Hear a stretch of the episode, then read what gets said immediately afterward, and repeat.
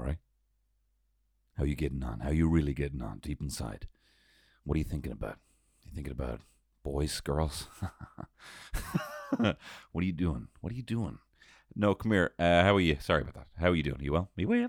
You well, beloved? You well? Um, are you bloody can't well? Oh my god. See, people think they're being. I still get. I still get messages, instas. This is an obvious one. You know, people might say, "Oh, Tony can't do well." You know, if I, I don't know, maybe you know, do uh, post a picture of me doing something. Ah, you know, the bread. I couldn't get the bread. The bread didn't rise. You know, they might say, "Oh, Tony can't prove well." you know, you know, the bread didn't prove. Ah.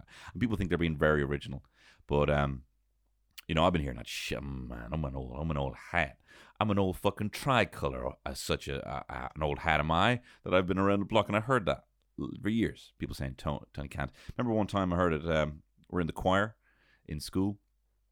In um, I don't know. I'm speaking like a, uh, like a, like an interrailing uh student, but uh, we were. I was in the choir in primary school, and I was in choir. I was in choir B. Right, there was choir A and there was choir B. Choir A was allowed to sing. was allowed to sing. You know, choir A were like, "Fall on your knees, oh, hear the angels' voices." You know, you just you're desperate here to hear him. He's oh no, I did mine. I blew it. I blew it, which is why I was in choir B. I was in choir B. The difference was choir B, you had to hum. So I'd be like, hmm, hmm, hmm, but not even that loud because I was in the back row of choir B. The front row could be like, they're adding the bass, but there was volume levels.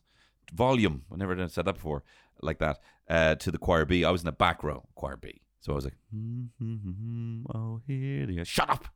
Find the, find the fucking hum. Uh, sorry. So I was in the back row of choir B. So someone did say to me then, you know, Tony, well, I guess you can call you. Well, they didn't actually. They didn't even preface it with a little jolly, you know. Well, I guess they could call you because kids aren't as witty as that. They just said, uh, "Yeah, Tony can't sing well." You know, they're quick, they're quippy. You know, unlike us meandering around. But um, us adults, um, so um, yeah, so they said Tony can't sing well. You know, uh, but I'd even heard it a million times by then. You know, so if you think you're being original I shouldn't even open myself up for this, but if you think you're being original on Insta with a with a can't blank well, man, as I said, you can call me Nelson's hat in the Greenwich Maritime Museum in London because I'm such an old hat at being. It's not even using that. I'm not even using that term right. But I've been around the block, and surprisingly, I didn't get a lot of um, cuntwells sorry for swearing, as you know. Um, well, actually, I, as you might not know, I'm not swearing in 2022. That's my New Year's resolution. I will not be swearing at all in the year 2022. Um, but I need to explain this. I need to swear a little bit. Um, I surprisingly didn't get a lot of cuntwells, and I wouldn't mind cuntwell. You know, I take the word cunt as a term of endearment, like the Glaswegians do, or or an Australian. You know, what are you doing there, you little cunt? Ah, this is see where I come from. That's a, a term of endearment. So no, I'm not offended at all. What are you looking in my window for, you dirty little cunt? You know? Ah, see, it's actually he's he's just playfully enticing me to staring at his window. You know, he must just be from Australia and has lost his accent um, recently. Um, but you know, you know when you think you haven't, you're you're seeing something, seeing something original. Terry has been coming out with some. Oh my god, she showed me. You know, I don't know if you've seen Mark Rober. Mark Rober's like a scientist um, on YouTube, massive YouTuber. You've probably seen him. And he, you know, he came up with his glitter bomb. He kept having things stolen from his porch. So he's basically made this glitter bomb that has various phones and recording equipment, sprays fart spray. So if someone steals it, lifts up the box, it records everything, sprays glitter everywhere, sprays sprays fart spray. She showed me a video yesterday. And I was like, oh my god, look at this glitter thing. It's called glitter bomb. And I was like, I laughed my ass off at her. I was like, yeah, yeah. And look at this. This is uh, Charlie bit my finger. Where have you been living? What? You know. and she showed it to me on Facebook videos as well. She's the oldest shit I've ever seen in my life. Look at this. Ha ha ha. You know. I laughed my ass off at her. You know, she's. I, I like to do that sometimes because she's a vastly more intelligent person than I am. So the times where there's something that I know and she doesn't, I get to just, oh my God, I love it. I love it. I pat her on the head and I want to put a big big cone on her head, like a pet shop boy, dunce, you know, like a Kirsten. Anyway, what was I saying? Um, something about cunts. Um, that's not me swearing. That's just me trying to remember my place. Um, uh, yeah, I think just old shit. I don't know what I was talking about. But anyway, look, um, I'm an old hat at being called uh, can't do well. And people think they're being original. That's what I was saying. People think they're being original with uh, can't bloody do well or anything like that. And um, and I know the feeling. I know the ah like, but you can't look if you unless you're a vastly intelligent and, and higher and, and, and highly witty person. If you think something's too obvious, it is. It's like the time that I met a girl when I was in Cologne, Cologne, Cologne, Germany, um, and her name was L'Oreal. and what do you think I did? Well, I've, t- I've talked about this in the pod before. What do you think I did? What's the most obvious thing you can do? And the chat was going well. I probably could have lost my virginity with her. Um, I wasn't a frigid at this stage, actually. Um, but what do you fucking, well, what's the obvious thing you'd say to someone called L'Oreal? And I said, ah, and I said it to her. And I don't know if there's anything that stings my heart more more frequently. I'm thinking, uh, I said, ah, well, and, and L'Oreal, by the way, I just want to say, you're worth it. She, it honestly, like, it was, it was as if I said a racial slur. It was as if I, as if, as, as if it was as if I revealed that I just murdered someone. and by the way, L'Oreal, I have I have twenty bodies under my floorboards. Uh, it would have been the exact same as me saying you're worth it. It was oh oh no oh no. Any goodwill has been sucked out of the earth right now. It's just a world. It's a horrible world. There's a comet coming to kill us all. That was the kind of react. Oh my god! I can't believe you went for it. We were having such a good time. We were having such a good time. Um, so if you think you're, if you think, how has no one ever said that before? You've, it's you're, you know, that's what you learn in improv. You don't, you learn not to go to A to A to B thinking. You learn to go from A to C to D in some cases. Really oddball stuff thinking. You know, don't follow, don't go to the, don't go to the, you know, the low hanging fruit. You know what I mean? Um, but yeah, it was um, it was devastating. So how did I get onto that? Yeah, that, well, that's when I went to Cologne in Germany uh, as part of World Youth Day which I've talked about before when I, when I went to go see the Pope. Um, my friends had gone to, to Zambia the year before, and I wanted to go to Zambia. I wanted to go to Zambia with my with my best friends. We were an inseparable group in Ardscoil Rís, and um, we all wanted to go to Zambia. And of the four of us, uh, three of us went to go, and I, I was excluded. I was excluded kind of under on the terms because I, I that I would take the mick a little bit, take the mick, take the mick out as a bunch of Zambians as if I have class. Um, I wasn't going to take the mic, you know, but you know, it would, I suppose, it would have seemed like I was going to, you know, what was, com- you know, I would never. But uh, so I wasn't allowed to go. So I was kind of like, you know, and I tell you, there's no bigger motivator than spite. Um, and so I I found out that they're the Dublin diocese, uh, the Marino Dublin diocese, were, were going to uh, uh, World Youth Day, A bunch of like-minded cool kids like me who love Christ. A bunch of a bunch of legends like me who stick our tongue out for the Eucharist and don't feel weird about it, you know? Um so uh, I decided so I said uh, I went in I was like where I want to go I want to go to uh, Cologne, Germany as part of World Youth Day. And uh, and so and so we went and we went to go see the Pope. Unfortunately though, this was like the Pope unfortunately died. And so we had to get the, you know, we're like, we don't even know who we're going to go see now. You know, it's like, oh, what? He cancelled? He's dead. JP2's dead. So we ended up having to see Ratzinger. And even though he was a new guy that no one even knew anything about, uh, apart from the fact that he was a Nazi as a boy, um, that uh, even even though it was it wasn't even a good pope, an impressive pope, the bloody Italians skipped the queue, and we ended up having to watch him from the bushes. And he had a bunch of gormless Irish parishioners being like, uh, so sorry guys, the Italians seem to have just taken our spot, so can we just back behind them, walking us into thorn? We were in standing in thorn bushes, a million miles away from the Pope. Couldn't see it fucking anything. Shite Pope as well. Um, and that's when I met L'Oreal, um, whose hair was only okay. You know, I'd say that was probably a burden.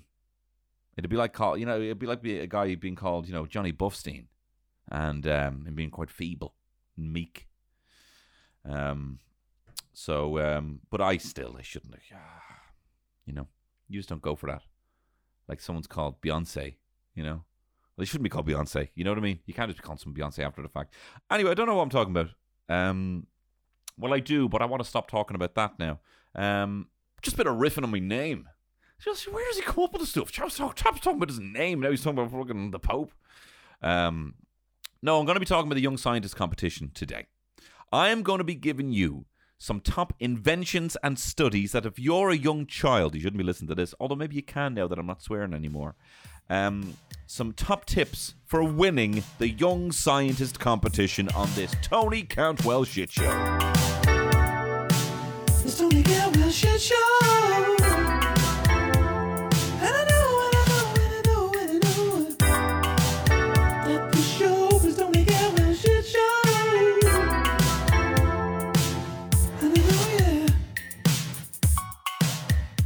Lovely stuff. Lovely stuff there. Um, so come here to me. Uh, let me talk to you about the Young Science competition. I was in the Young Science competition. Unfortunately, I didn't win. Didn't even place.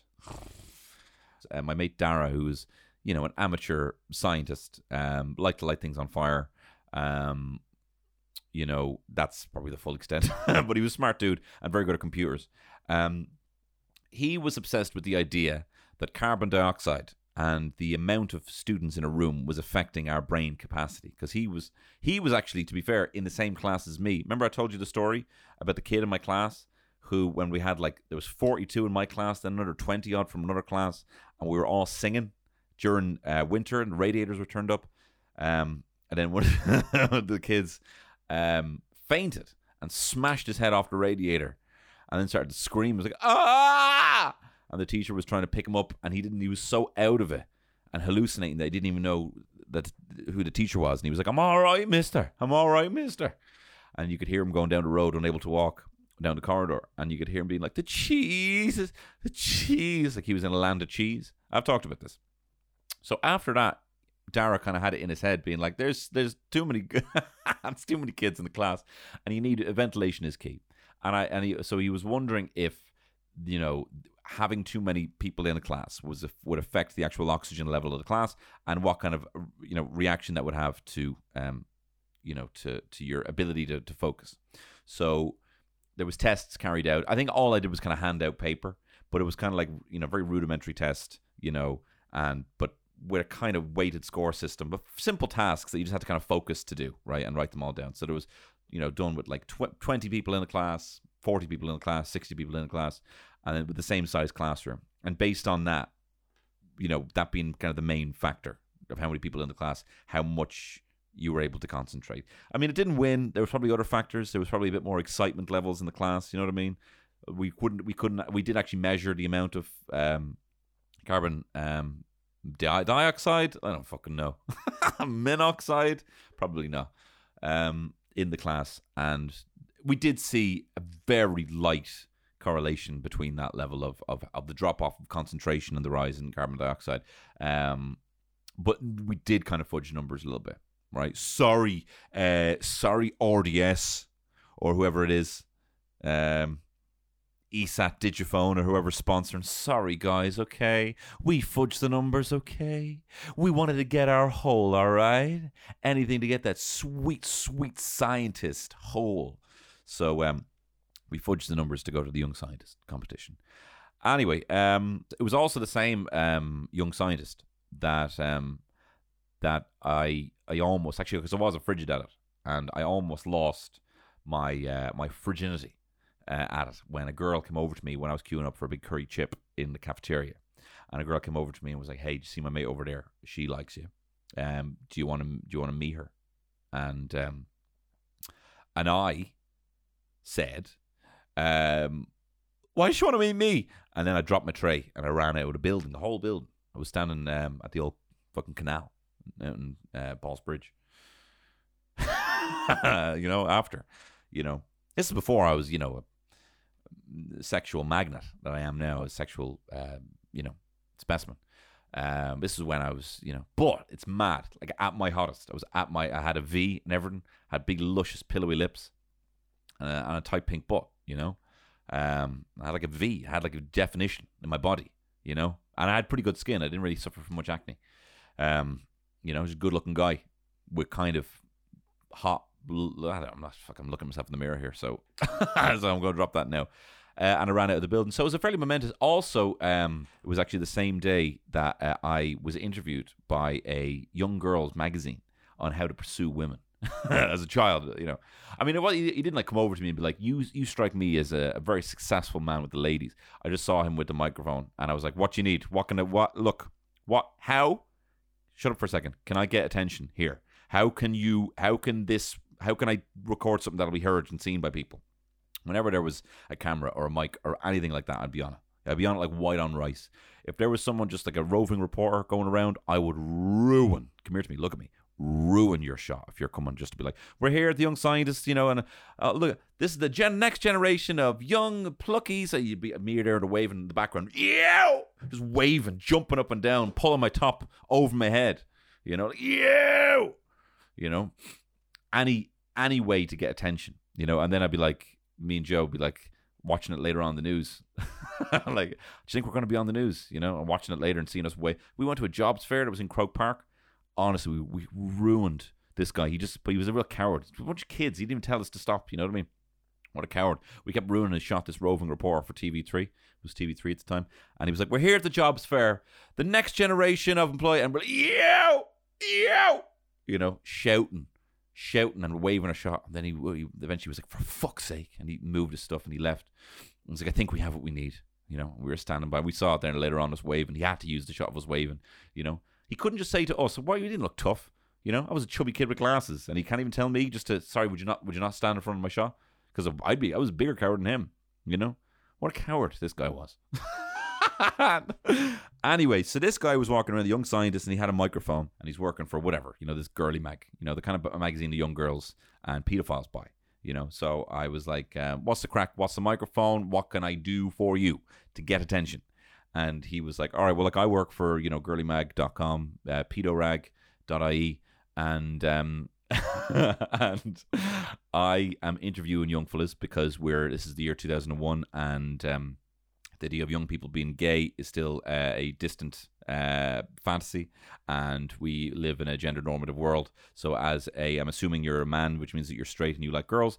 How boys go about pursuing women? Essentially, he was asking. And so I, you know, cracked my knuckles. And, you know, I was like, let me fucking, let me fucking tell you now. As a frigid, I have to tell you exactly what you need to do. Oh my god. Well, you need to. And this is what I said. I said, and look, I don't I don't like the term friend zone, right? Um, because I, I think it kind of dictates that it's that that's that, that there's something, you know, that there's something inevitable about the sexual kind of end of a relationship or something like that, or like the sexual part is the only true end of a relationship with someone with someone else, you know, um, or um, you know what I mean? Yeah, like you know, like I, I don't like the uh, yeah the that that the the the a platonic relationship is somehow not the final form of this thing. You know what I mean? Um, so, but if there was someone to write a book or at least a uh, pedorag.ie article on how to be in the permanently in the friend zone, it was me. And so I said to him, "Yeah, we need to do is you need to become best friends with the person that you fancy.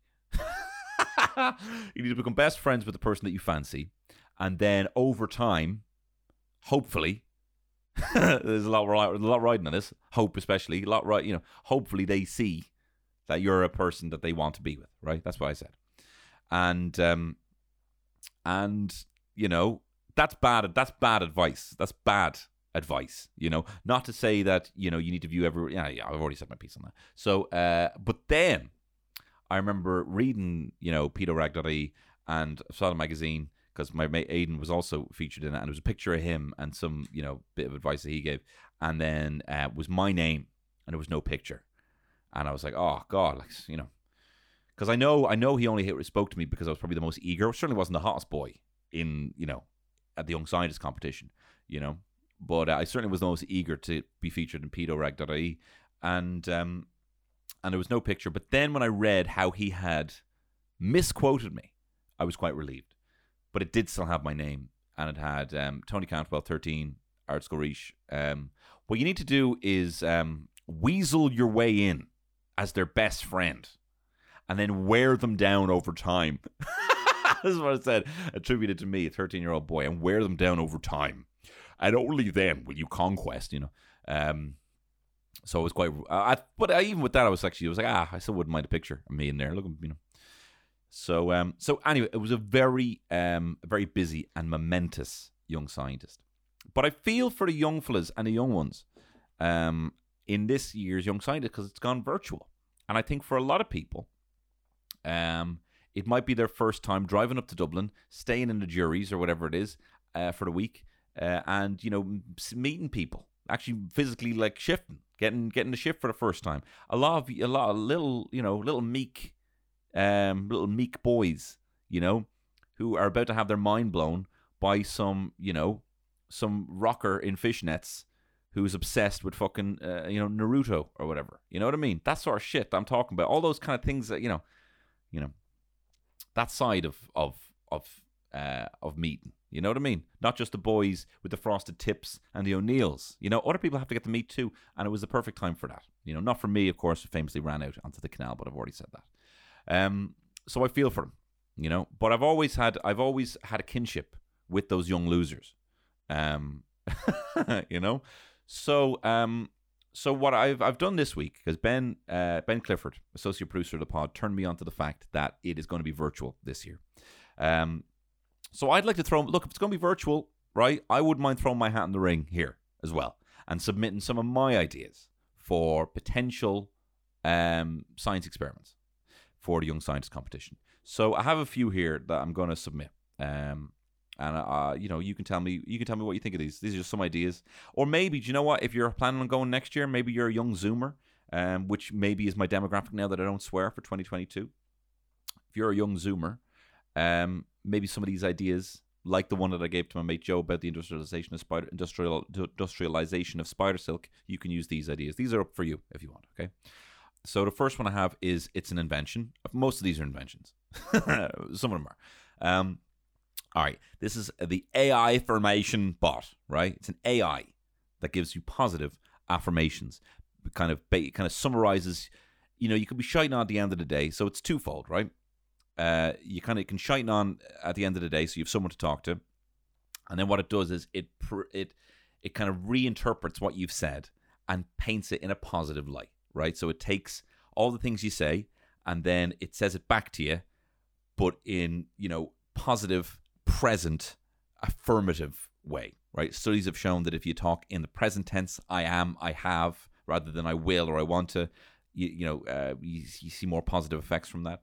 Um, and it can enhance your mood. So you're able to unload onto someone and then it's basically puts a positive spin on everything that you say, right? I think this is a level of code that even I could come up with because I'm constantly annoying my wife with trying to put a positive spin on stuff, stuff when she just wants to be heard. More on that in a second. So say if you're like unloading onto the AI bot and you're like, oh, I had a bad day. You know, I was late for work, which um, really upset me, and uh, it, you know, I think my boss is annoyed. Then I didn't really do much for the day. I ate poorly, right? Then I was pretty much just browsing videos online on YouTube of watching people fix old fucking Game Boys all day, right? Then then I had a big old wank and I shouldn't have had a wank and then um and then I, you know, I don't know, I got I got drenched in the rain, right? The AI formation bot would say, um, punctuality is so important for you. Hence the negative reaction when you are late. you know, because you were late and you were upset by it. So it's kind of like, okay, yeah, that's a nice spin. Yeah, but what about the junk food? That I, uh, you know, you are an epicurious fellow. You love the finer things in life. That's why people love you. Okay, yeah, I suppose I do. Um, and then it'd be like, oh, but I did, so I did waste the day. I was supposed to be working. I ended up watching fucking Game Boy restoration videos. I love that you are such a technically gifted man, and you like to see things perfect. You know, well, I suppose I do. Yeah. And what about the wank? You have a lust and unbridled passion that yeah anyone would kill for. You know, something like that. You know what I mean?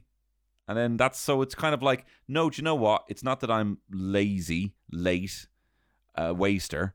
It's that I have an emotional reaction to being on time. which means that I can improve. You know, I do love the finer things in life. I am quite technically interested and would love to pursue that as a future career. Maybe just have a pastime where I fix up and maybe get a soldering iron, maybe fix up some old bits, and um, and I've got a passion that I'm currently channeling into pornography that I could channel into something else. You know, so that's um, that's the AI formation bot. Okay. Um, but there is, you know, you can't always be that so forgiving of yourself. The next one is a study, right? Which I call, and again, these are all up for grabs. Um, this is called The Fine Female Feline is a Flirty Friend of Mine. And what this study um, theorizes is the more a human being looks, um, resembles uh, in appearance a cat, a, fe- a feline, uh, for being scientists, um, the more the more people tend to find that more attractive. Okay, so um, and either you know genetically because of you know cat-like cheekbones, um, cute little button nose, or or big eyes, or a um, or artificially with things like you know cat cat eye makeup, that sort of thing. Um, you know, uh, embedded whiskers. That that's maybe too far, which we'll talk about in a second. How you can get too far.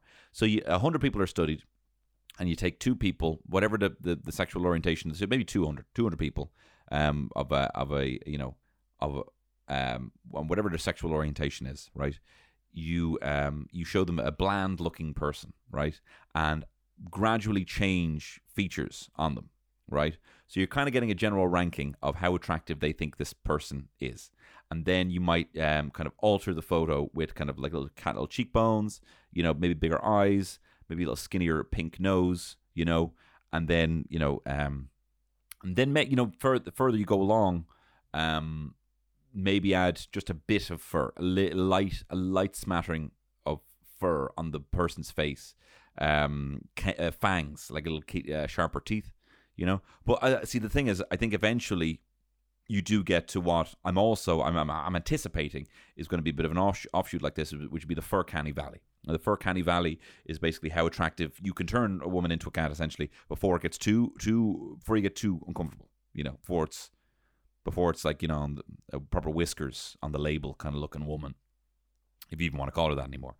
Um, so I I believe I believe that light features uh, all altered um, people would I, I do I do believe most people, and I think you're just not thinking about it. And I think you're making me out to be a freak. You're making me out to be like Doctor Moreau, um, you know Marlon Brando, with a big fan, right? Um, with a lot of sunblock on my face. You're making me out to be like that, but I think you're just not ready to kind of. So this is this would be great for me. This would be great for me and the whole CCF community if we could just get this. A lot of people to agree. Well, look on a you know on a, on a uh, what would you call it blind blind test. Um, 78% of people ideal woman has cat eyes, raised cheekbones, and a little button nose. And I'm and I'm not saying that those are the factors that I look for in a woman, but I do think that women who look more like a cat tend to be more attractive. And luckily, most Irish women do look like cats. All right, so that's the fine female feline is a flirty friend of mine. Um, attractiveness and scale, and the pursuit of the fur canny valley. So this next one is an invention, and it's for uh, bloody blokes, or maybe it's for anyone really. Um, it's basically a, a shock collar for the person in a relationship that um, when they're told a problem by their partner, they look to immediately solve the you solve the problem. Okay, so your partner might be like, "Oh, look, I just did this stupid thing in work, and I'm just a bit down about it. Look, nah, it's nothing." And I'm like, "Well, do you know you could go in next morning and you can really email like, ow, you know." They're not looking for that. They're a smart, intelligent person. They know how to solve. They're just really just looking to, you know. So it's it's a collar I call just leashing to me, just leashing to me, and it's for. I mean, I could definitely use it. Um, I mean, I'd probably break it with my gargantuanly thick neck, but um, it is something that I certainly have needed a lot of the time, where I have a tendency to try and problem solve because I want, to, I want, you know, it's with the best intentions. I'm trying to solve Terry's. I'm trying to be like, oh well, I, that's okay, but what it can come across as is I'm not listening. You know, um, oh, you know, you need to, need to do what that is, you know, ah, look, don't worry about it. That's it's it's it's not validating. It's not entirely validating the emotions of the person. So um, you might have a partner. You might be this person. You might need the just leashing to me collar. You know. Well, you know what you could do is, you know. So that's a collar for just people who are really trying to help. Um, piss hair dryer. Look, um, this isn't for warming your piss. It's for getting the it's for getting the bloody stuff off the seat, okay? Oh my god, look, I'm not someone who pisses on the seat unless I'm trying to assert myself and I know there's a little cook about to come into the urinal after me or the, the toilet after me. Um no, but if I'm if I'm pissing, um if I see piss on a seat, I'm very. I was talking about this with Frankie on um, Meditations for the Anxious Minds podcast. We were talking about seeing a bit of piss in your seat. I think there's a lot of blame be thrown around, like piss, uh, with who pissed on the seat. And when you walk out of a, uh, of a out of a stall, and then you know someone's coming in, you're like, "There, this fucker's going to think I pissed on the seat," and God forbid it's someone you know. In which case, you know, you don't want to have that uncomfortable conversation. So I think what should happen is all toilet seats should have a Dyson Airblade above the rim and should go after you after you get up and we'll just spray the piss off the end of the seat so that every time you're finished and also you can maybe even hey maybe even turn that little sucker on while you're sitting down. Maybe warm up warm up your little tush warm up your, your warm up your dangling bollocks. I'm not swearing for 2022 but um so that's that's that's uh piss the piss the piss hair dryer um, you have it on on the seat, and that way you leave and they hear, they hear you leaving, and they say, you know, and just it just gets rid of this onus. Who pissed on the seat, you know, and and um, and it's a nice little warm one for your little tush tush. Um, all right, this next one, um, this next one I actually think has legs, right? This one actually has legs. I remember uh, I've said on the pub before, but the, my most ever sales moment was when I was on the phone with some dude, and I said, Michael. We were on the phone last week. You said the deal had legs. My question to you today is: Are they still walking? And he said, Tony, look, absolutely, they're walking all the way to the bank. And was, we were talking in real sales lingo, which I loved. Um, but I don't know what came over me. Anyway, come here. Um, this one I think has legs. Are they still walking? You be you be the judge. Um, this is a study on. Okay, so look, I've talked about the Kinsey scale before, right? Um, I, I, you know, this is this isn't necessarily using that, right? If we look at this just as a general, this is totally oversimplified, right? And I'm not looking to be flippant about sexual orientation, but but this is what just this is just the theory, right? You have attractions on various genders, right? Um, so to completely oversimplify sexual orientation, right? On the scale, say if one right, is uh, com- is a completely heterosexual, right? No interest in having a homosexual uh, encounter or relationship. And five is uh, homosexual, very little, uh, have no interest whatsoever in having a heterosexual, um, you know, um incident, sexual, whatever. They don't want to. They don't want to be. They don't want to be getting in, uh, involved with anyone of the opposite sex, right? And then, just for the sake, let them have a loads of space in here. Three, four, and five, right there in the middle. That's all bisexual of various orientation one would be more hetero, one would be more homo. But the, the, three, one is completely hetero, two, three, four is just all the boys having a fucking wonderful time in there, and then the fives is just um is uh, pardon the straight homo, right? Um, so uh, that's that's still a list, okay? Uh, that's still people have having a sexual interest, sexual desires to someone. So, but the, the key is they all are sexually active and have a sexual interest, right? There is also asexuals, asexuals who have very little to no sexual interest, right? This is a completely different scale I'm talking about here, right? Regardless of gender. So, um, those who have a minimal to zero interest in sex are asexuals. So, where, what about the scale? Where's from asexual being one, no interest whatsoever, and then maybe four or five are all the people I just mentioned who have across genders various sexual activities.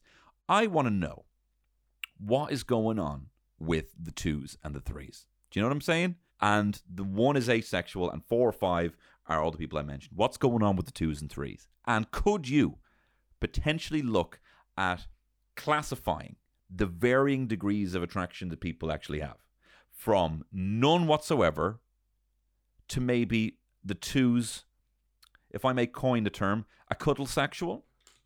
A cuddle sexual and that's not to again this is no they could be could they could be gay they could be um you know they could be heterosexual they could be bi cuddles or cuddies as i'm calling them the twos is there scope to explore the realm of the twos and the threes um and could you say for example ha, you know could i for example show up to my brother's wedding as a cuddie with jason momoa um, my boyfriend in this cuddy relationship, right? So yes, we are homosexuals, but we're cuddies, you know, and we cuddle, and he spoons me, and neither of us get erections from it.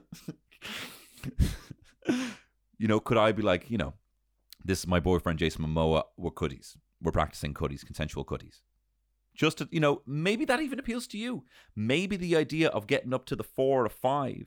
Maybe you're more of a, maybe you're more of a two. Maybe even a cuddy is a three, and maybe two is holding hands. Maybe two is, you know, but what's more, if sex is off the table and gender doesn't really come into it, um, you know, and we're only cuddling. And again, I'm not trying to be flippant at all here. I'm just trying to, you know, just trying to understand. Uh, if there's no kind of power imbalance because there's no real sex involved, you know, there's no way of really duping anyone. It's totally consensual. There's no power imbalance here. Could you? Could I? Could I, for example, as a practicing cuddy, and again, not trying to be flippant, but could I say on just the scale of physical intimacy, if I don't identify as someone who wants to fully have full sexual activities, if I'm a two or a three cuddy, right? Could I say, and there's no power imbalance, could I say this dog's my boyfriend? This dog is my boyfriend. We're cuddies. We're two cuddies. Have I lost you? Have I lost you now already? This is where I lost Terry. I had Terry up to this point as well. Could I say this dog's my boyfriend? Could I say this magnificent Maine Coon cat, this stunning woman, um, and I are looking to buy a new home together? We're cuddies, and um, and we want Bank of Ireland to back Brave on this one, this cat. Um, you know, you know, um, w- could we be where? I'm just just I'm kind of just planting these little, but where? What's going on in the twos and threes of the A to full hetero, bi, or homosexual? You know, if you're and is there scales within that? That's just what I'm. You know. So I, now I lost Terry on the on the dog thing. She says because a dog is, has a symbiotic relationship that I have to feed the dog that there is actually a power imbalance, which I you know. But I'm not you know you know it sounds creepy. I'm just going to cuddle the fucking thing, you know. But I wouldn't mind bringing it to my brother's wedding. My brother's not getting married, but I'm just saying if I uh, you know, you know sometimes you have to have a stand in, and that's your person, but you don't want to you know, you know what I mean. Is there is there scope for is there scope maybe on a 1.5 me and Jordan being together and just playing um, Warzone together. You know what I mean? And I get to bring him to my brother's wedding and Christmas. You know. Anyway, anyway, look, listen. This is the next one. We're thinking about. Um, hey guys, you heard of fashion, right? What about fash bin? Clothes you can bin. So this is one for the parents here. Look, if you're a working parent, you likely have a pile of clothes that have poo poo on them that are stuffed in beside your washing machine that you'll wash eventually. All right. I say why bin it with biodegradable baby clothes. Okay, the same sort of fabric that you have from those kind of faux plastic SuperValu bags. You know, like those um, biodegradable um, rubber gloves. So it's like that material, and now you put you baby clothes, right? So you can save the earth, cut down on washing, while making your child look like an absolute uh, Berghain latex freak.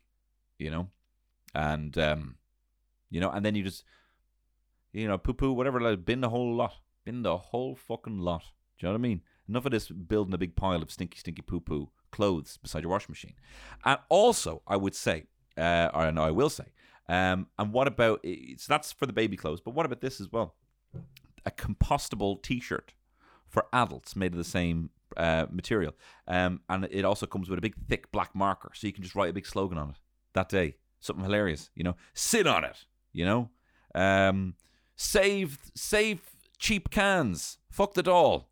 You know, something like that. Something relevant. Because I often find when I go on Twitter, by the time I found out about a new meme uh, or a slogan, it's already passe, right? If you're not posting about it by 10 a.m., it's going to be passe. So, you know, you know, like say if it gets to 11:30 and you haven't made a joke about the time Stephen Donnelly gave Tony Holohan a thumbs up in a WhatsApp message, which for some reason people thought was I don't know. Still, I'm not trying to bring up old memes from 2020, but um, you know, you could be on that. You could have a thumb emoji meme that morning on your T-shirt. Do you know what I mean? You're being contemporary. You know, and then do you know what's great? You've worn a meme that day. It's become passe. You can bin it. Compostable T-shirts. Um, for for clothes. Norma Foley, you could say. Everyone's talking about Norma Foley. You know, Bob Saget uh, died as of today. You got Bob Saget T-shirt on. You know, and you're walking around Bob Saget. You know, just saying. And also, you everyone sees gets to see your nipples, which is also you know a plus. Um, okay, this um, all right. This next one is is I shouldn't end it with this one, but I'm ending with this idea. Drone bowl, drone bowl. Did I stammer? Droll, drone bowl. The droll, the drone bowl. Droll. It is a or bone. It drones droll slash bone is a drone bowl. Say you're playing the board games, right, or poker or whatever it might be.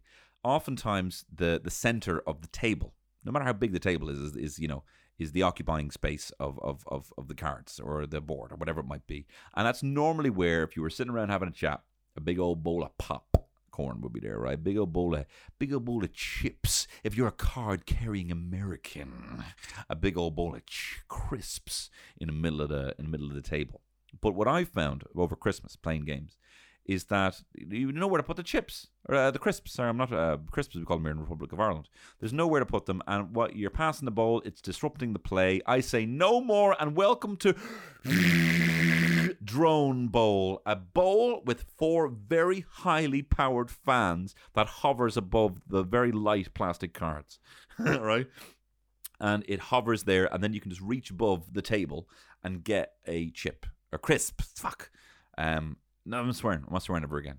Um, and oh, but it also has a homing beacon, and it comes to the most hungry boy, the hungry, hungry human man, and it comes to you, and then you can just take it and eat it at the side. There needs to be a way of easily transferring in a hands-free way a bowl of crisps when you're playing a game around the table.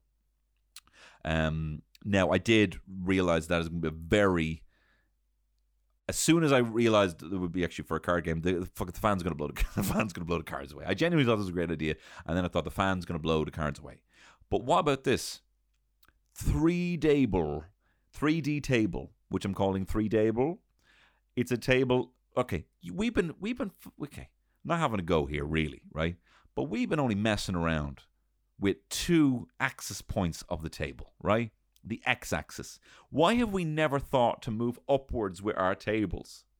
What is going on, guys? we have a table, we're playing games.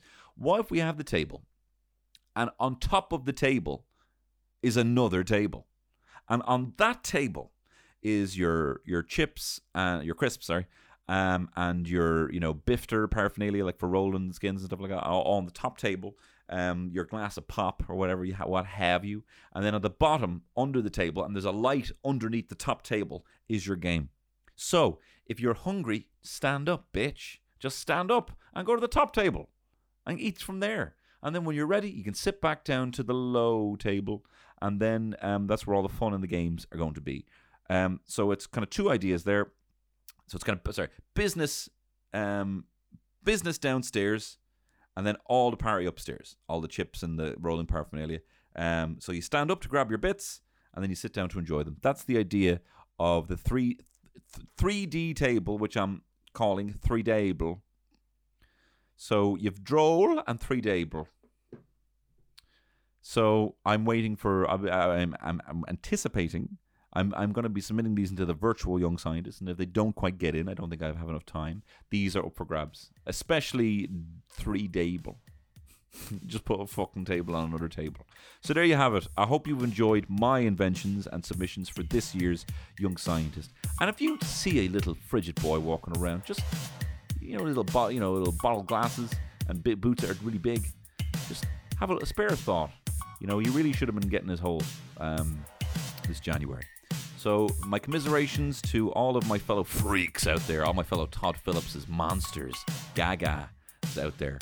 Um, but your day will come, and feel free next year to submit my wonderful ideas. Thank you very much for listening. All the best. Bye bye.